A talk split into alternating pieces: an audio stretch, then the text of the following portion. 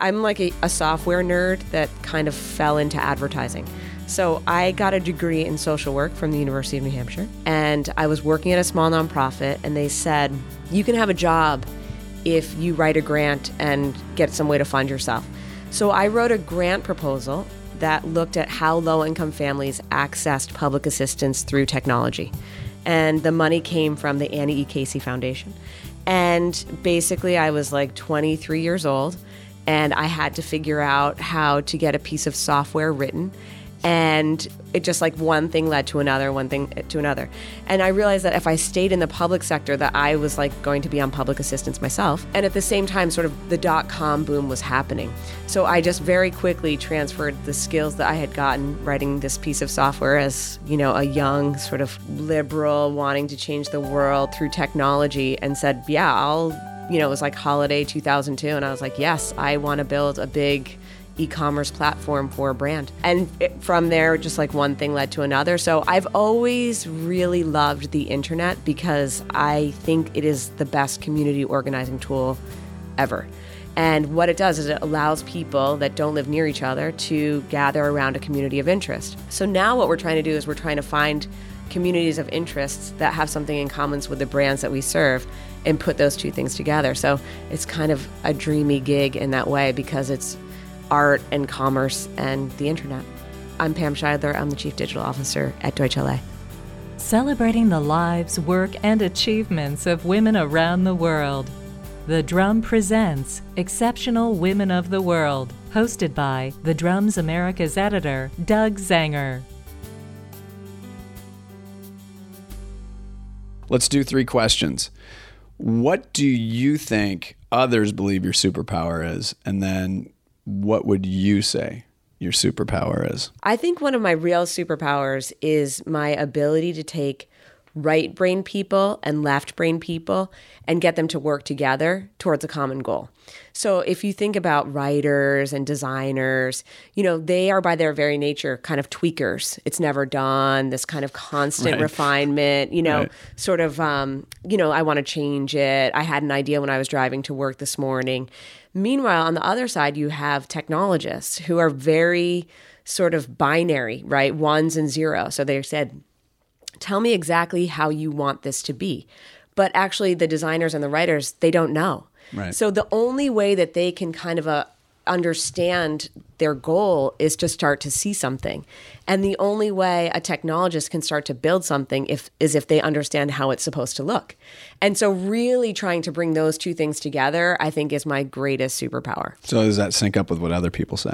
No, I think other people have no idea that that's what's happening behind the scenes. Got it. So, I think other people would say she's an amazing producer of interactive things without actually knowing that that comes not from being just like a task whipper or something like that that in fact it comes from having really genuine empathy for the technologists that are looking for clarity and the designers and writers that are looking for creative freedom. What's the biggest praise you've ever received and why was it so important for you and what did you learn from it? I was thinking about sort of what I was sort of most proud of the good job. And I'm definitely someone who like really needs that. It's funny, someone the our new CCO uh, Jason Bagley was saying, I think like language is your love language. You know, I, I I very much respond to sort of verbal feedback. And earlier this week, I was talking to a CMO, and she said, I really feel like every time you speak, I learn something and that um, and and I love that. Mm-hmm. And it meant a lot because I feel like especially sort of where technology is concerned and with things that are have innovation or that are bleeding edge there's a little bit of sort of smoke and mirrors right? Like i know something that you don't and i'm going to tell you what you should be doing. Right right. But in this case i'm very much like let me walk you through our thinking on why the use of, say, for example, an iMessage application or why a messenger bot is the right way for you to engage with your target audience. And I can completely sort of break that down step by step, which is to say, this should be contextual. And the easiest way to get that information is the following way. So for me, I, I take a lot of sort of pride in saying there's no benefit to me holding knowledge back you know, That's a good point. Yeah, totally. It's like the more they know, the more likely that they're going to be able to make decisions about how to make investments. Well, I got to think, especially with a CMO, it, they're man, CMO ten years ago versus a CMO today. Uh, th- that's got to be a big sigh of relief to them because Yeah. they're, they're, I mean, really, I've heard this from not. I've heard this from a lot of places where we're in the business to save the CMO's job. Well, they're focused on lots of different problems, right? it's so it's like really not probably, you know, them thinking about the underlying signals that you can get from Facebook, social graph is probably not at the top of their list. So it's my job to help them harness that power. So I was stoked about it because, you know, I'm happy to help in that way. What do you have a love affair with, and why is that? Well, I did mention I do, you know, I do have like a real genuine love affair with the internet. Sure. And with like technology in general. And I, mm-hmm. I think it's funny because like I said, I have a degree in social work and I'm very much a people person. So it's not as though, you know, I think some people have a stereotype of the people that like love tech and are really into that sort of grew up taking apart alarm clocks and putting them back together. that like 64, exactly, right. yeah. And I did have a Commodore 64, you know, and I and I have that, kind yeah. of always come up that way. So there's definitely part of that, but I'm I'm still a people person that happens to really love and I actually love the internet and I love technology because I think it can help make real human connections. That's true. Where do you see the internet going? Uh, make you prognosticate a little bit. Yeah, I know it's so funny. I was at I, I was on a panel once, and you know they gave these questions, and then I got there. and The first question they're like, "What do you think of drones?" I'm like, "I don't have a real opinion on drones." So I don't think the internet. Yeah, I don't think the internet is going there. I mean, I think one thing that's super interesting, and, and we talk a little bit about it now, is that kind of like non UI user interface, right? So if you look at Google Home or Alexa, and people just starting to interact in that way you know, for us, for a long time, we've been making interfaces that have had like buttons or people could type into them. And now that whole interaction between a human and machine is happening without a quote unquote user interface. The Echo at our home is a joke machine for the kids. That's awesome. It's they ask Alexa to just tell jokes all the time. That's like when I first was starting to use Siri with my daughter, and I, I would say, you know, show me pictures of monkeys. And it works every time. I won't tell you what my son asked Siri.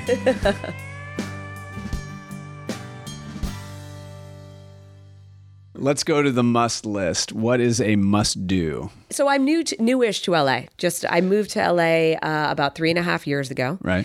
And I never saw myself living here. You know, I was sort of a You are Co- East Coast. East Coaster, New Right. Yorker through and through. And my old boss actually came to Deutsch, and I was planning on starting a family, and he said, "You have to come here. It's the lifestyle's great. It's great for kids." And so I said, my husband, who actually works here as well, we said, "Uh, we'll do a tour."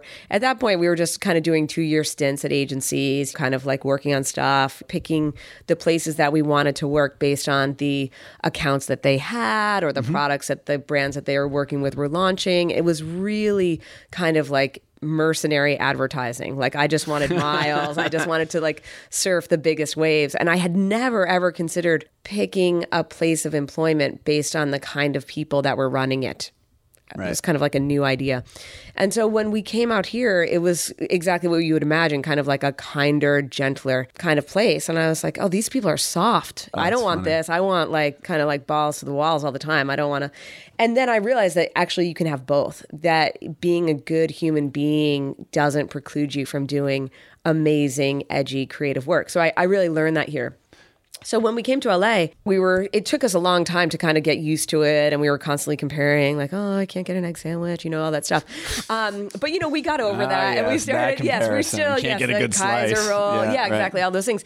And so then uh, you know, we started to then it was a slow softening over time that really only the closest people to us could see this gentle transition. And I think it was at the time where someone we went we went out and I had a green juice over ice. So that's your must do. That's my must do. I was like, oh my gosh, I've been doing this wrong, first of all, the whole time. And that green juice is much better over ice.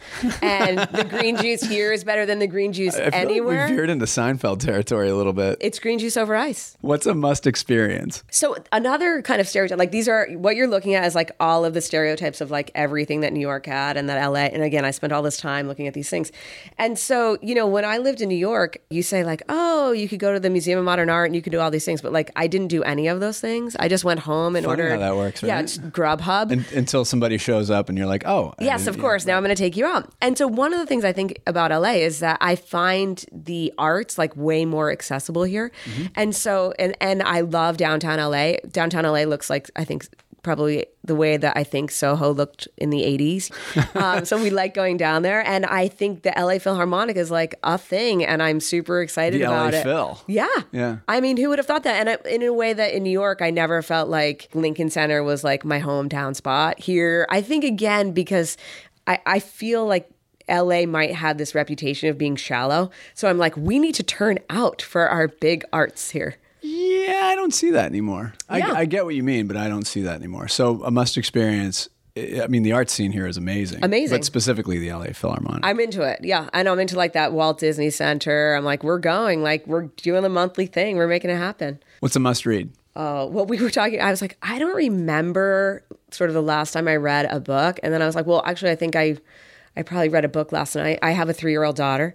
And, you know, one of the this gifts that I have now is that I can recite the entire book, Madeline, by heart. And I'm happy to do that now for your audience. That might take a little while. Sure. No, sure. We've got a No. finite amount of time. I'm just kidding. No offense.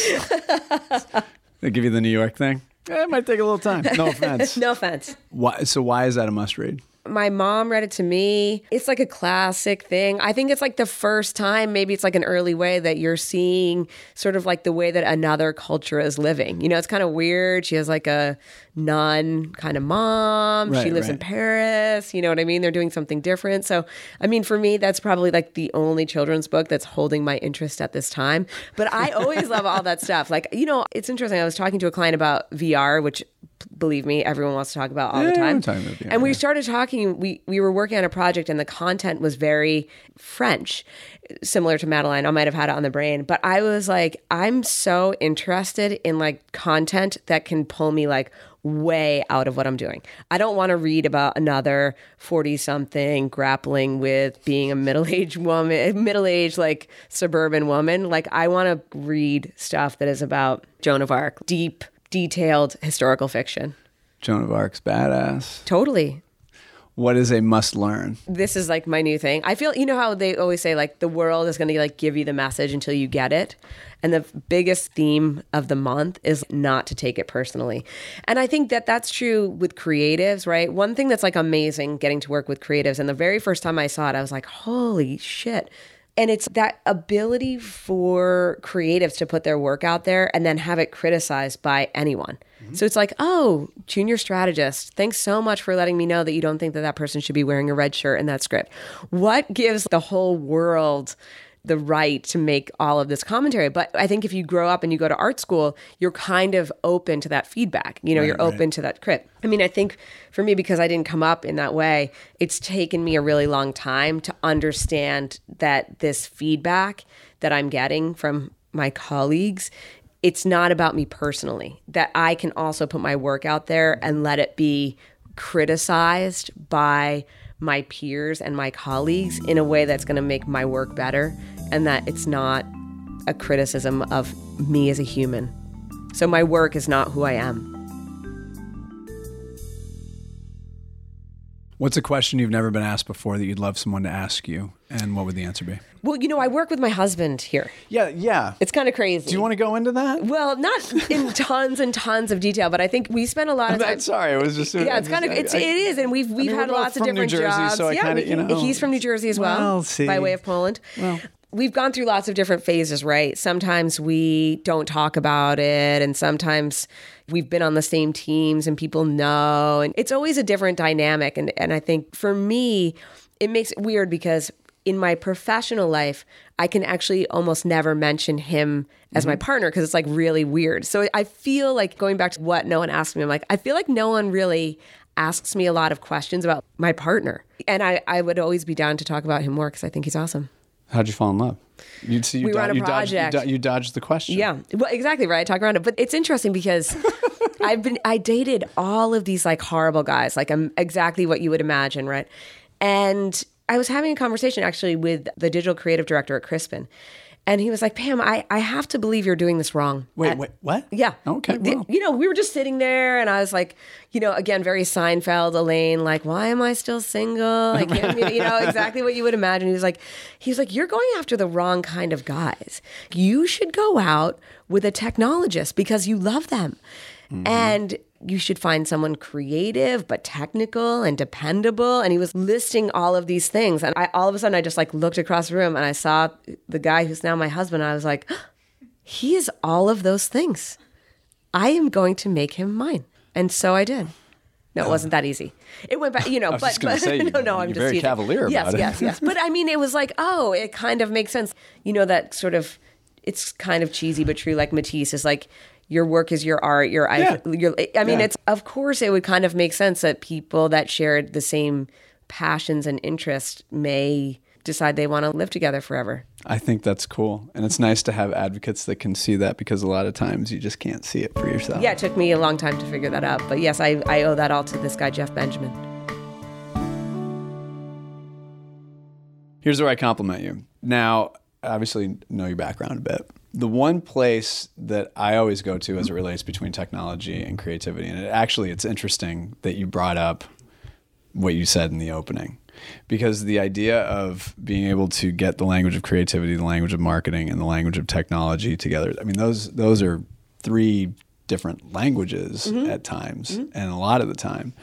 And I feel like it impedes progress because everyone's trying to translate a language they don't understand.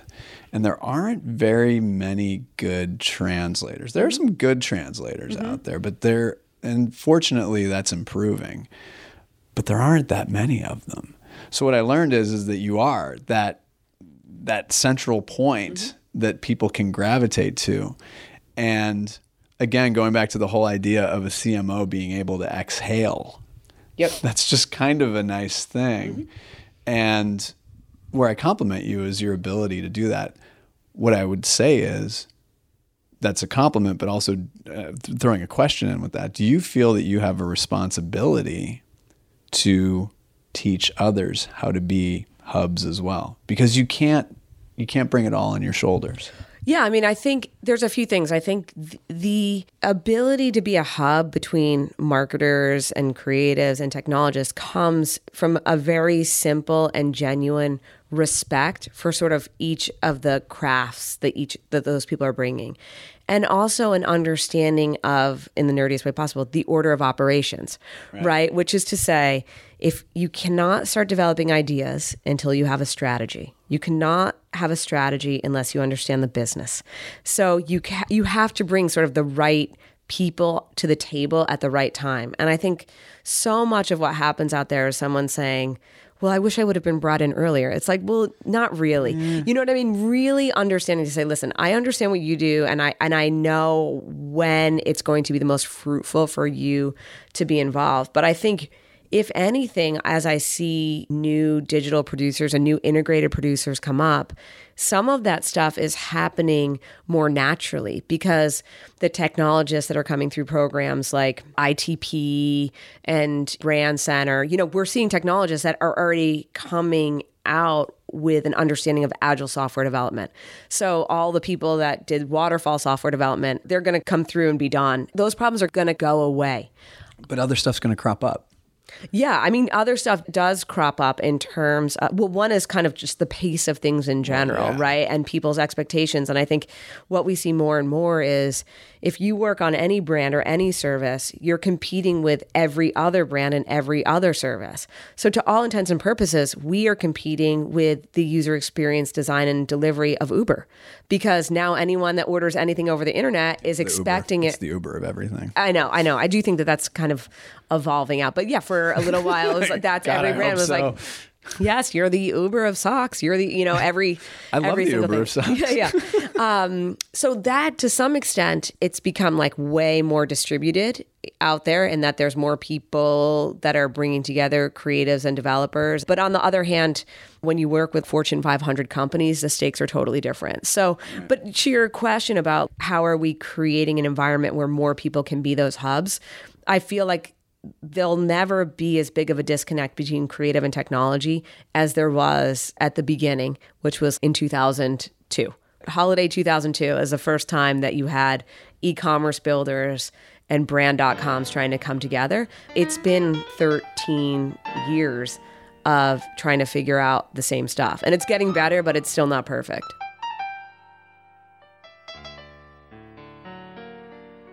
Every guest gets a chance to talk about what is ever on their mind. So, without further ado, the floor is yours.